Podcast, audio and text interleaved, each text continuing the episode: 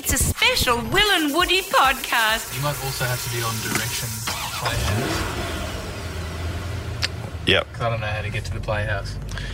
Yep. Welcome everyone um, to Woody Drives Will home, but Woody Woody Drives Will to the comedy festival tonight. I'm going to go and see Lena on Woodley, which is very exciting. How good. I actually have a little anecdote about uh, Leno and Woodley. Can I jump into that? or Uh, sure. Do you, I mean, you- do you want a headline with uh, where are you going here? I just go You're straight. on- Yeah. Sorry. Sorry. Yeah. Uh, just go straight. Just turn right at uh, down the bottom there. Yeah. Um, Do I want to headline it? yeah. When Leno and Woodley were in my house. That's the headline.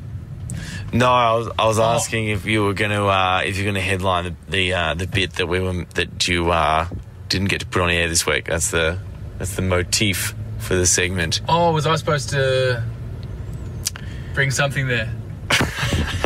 well, why don't we just say it was my story about Leno and Woodley?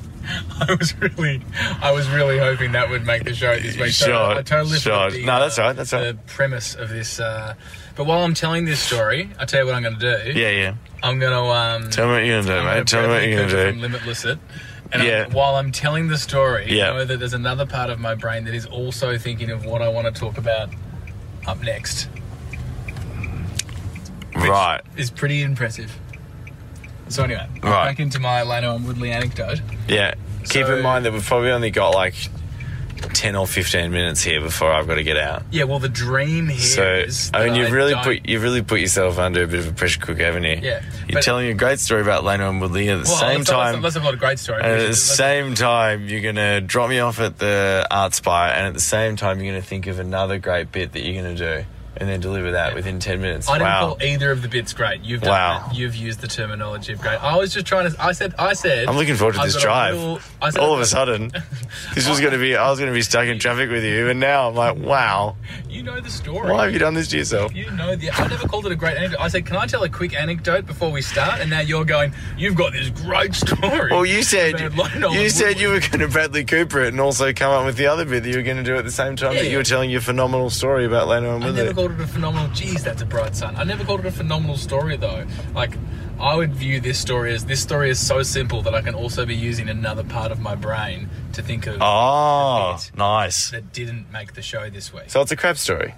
yeah, it's, it's it's an average story, but I but I Well, thought why, are you- given- why are you telling it on the well, podcast? well, I thought given that you're going to a Leno and Woodley show, it's just very relevant to bring up a, a, a little anecdote. And, and while that's it's not nice a of you. great story, I think it's a bit of a oh wow.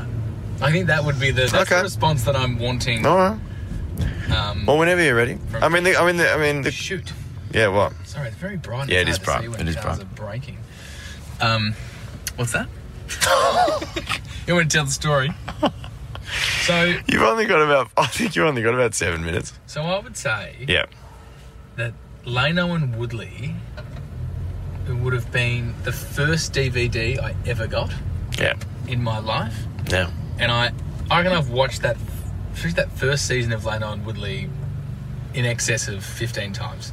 Wow. Worshipped Leno and Woodley as I'm A little bit of Leno and Woodley.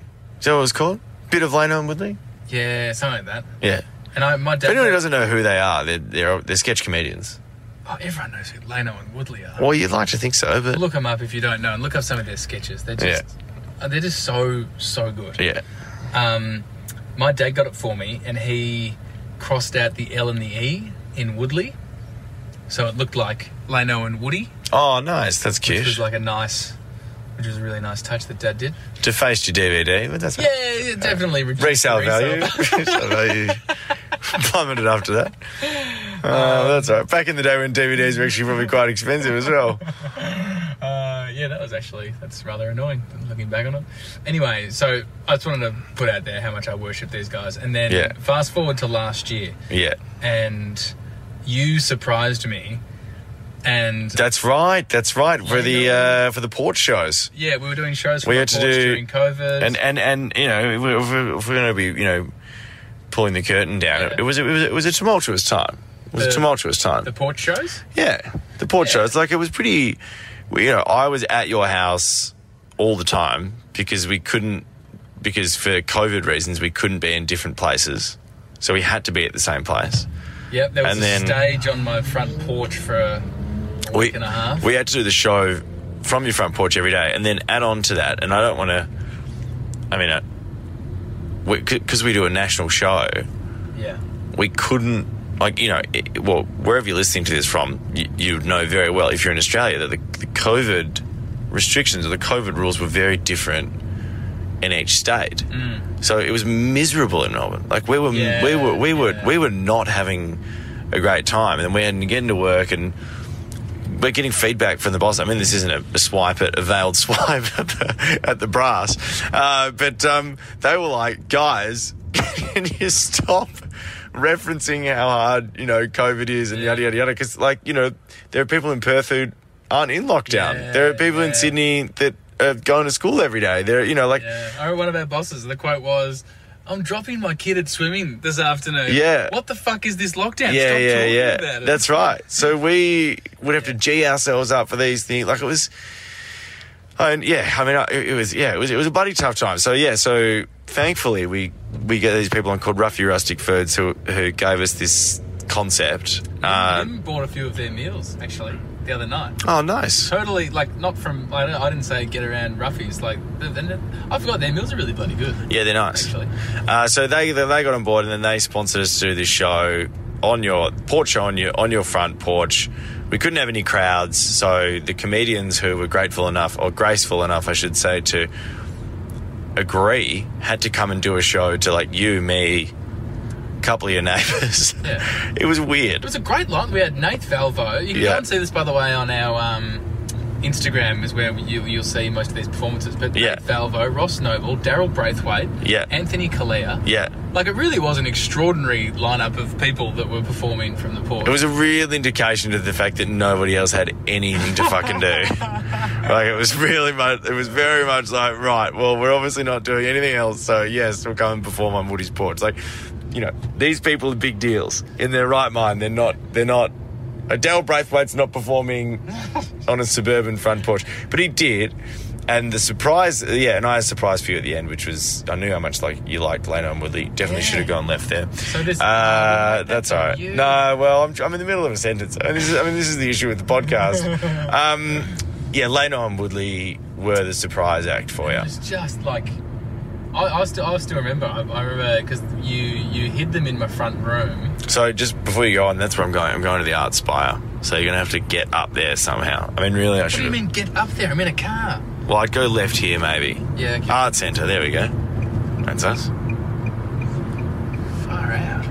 Um, yeah. So so with that, with all that in mind, Yeah. know, and I, you know we're still having a great time that week. Like the, all the performers are amazing, but you know struggling a little bit, and then Art Centre car park. That was us. so I probably should have gone there. Um, and then I walk out the front. and- No, you don't want to park there. Just go straight. Go straight. Yeah. We're right. And you know, more often than not, when you say you've got a surprise for me, yeah. Stitch up. it's yeah. And I was like, okay, it'll be someone I don't like, or it'll just be a big laugh joke on me, or whatever. Yeah. Anyway, so I walk out the front, and when you actually said we've got.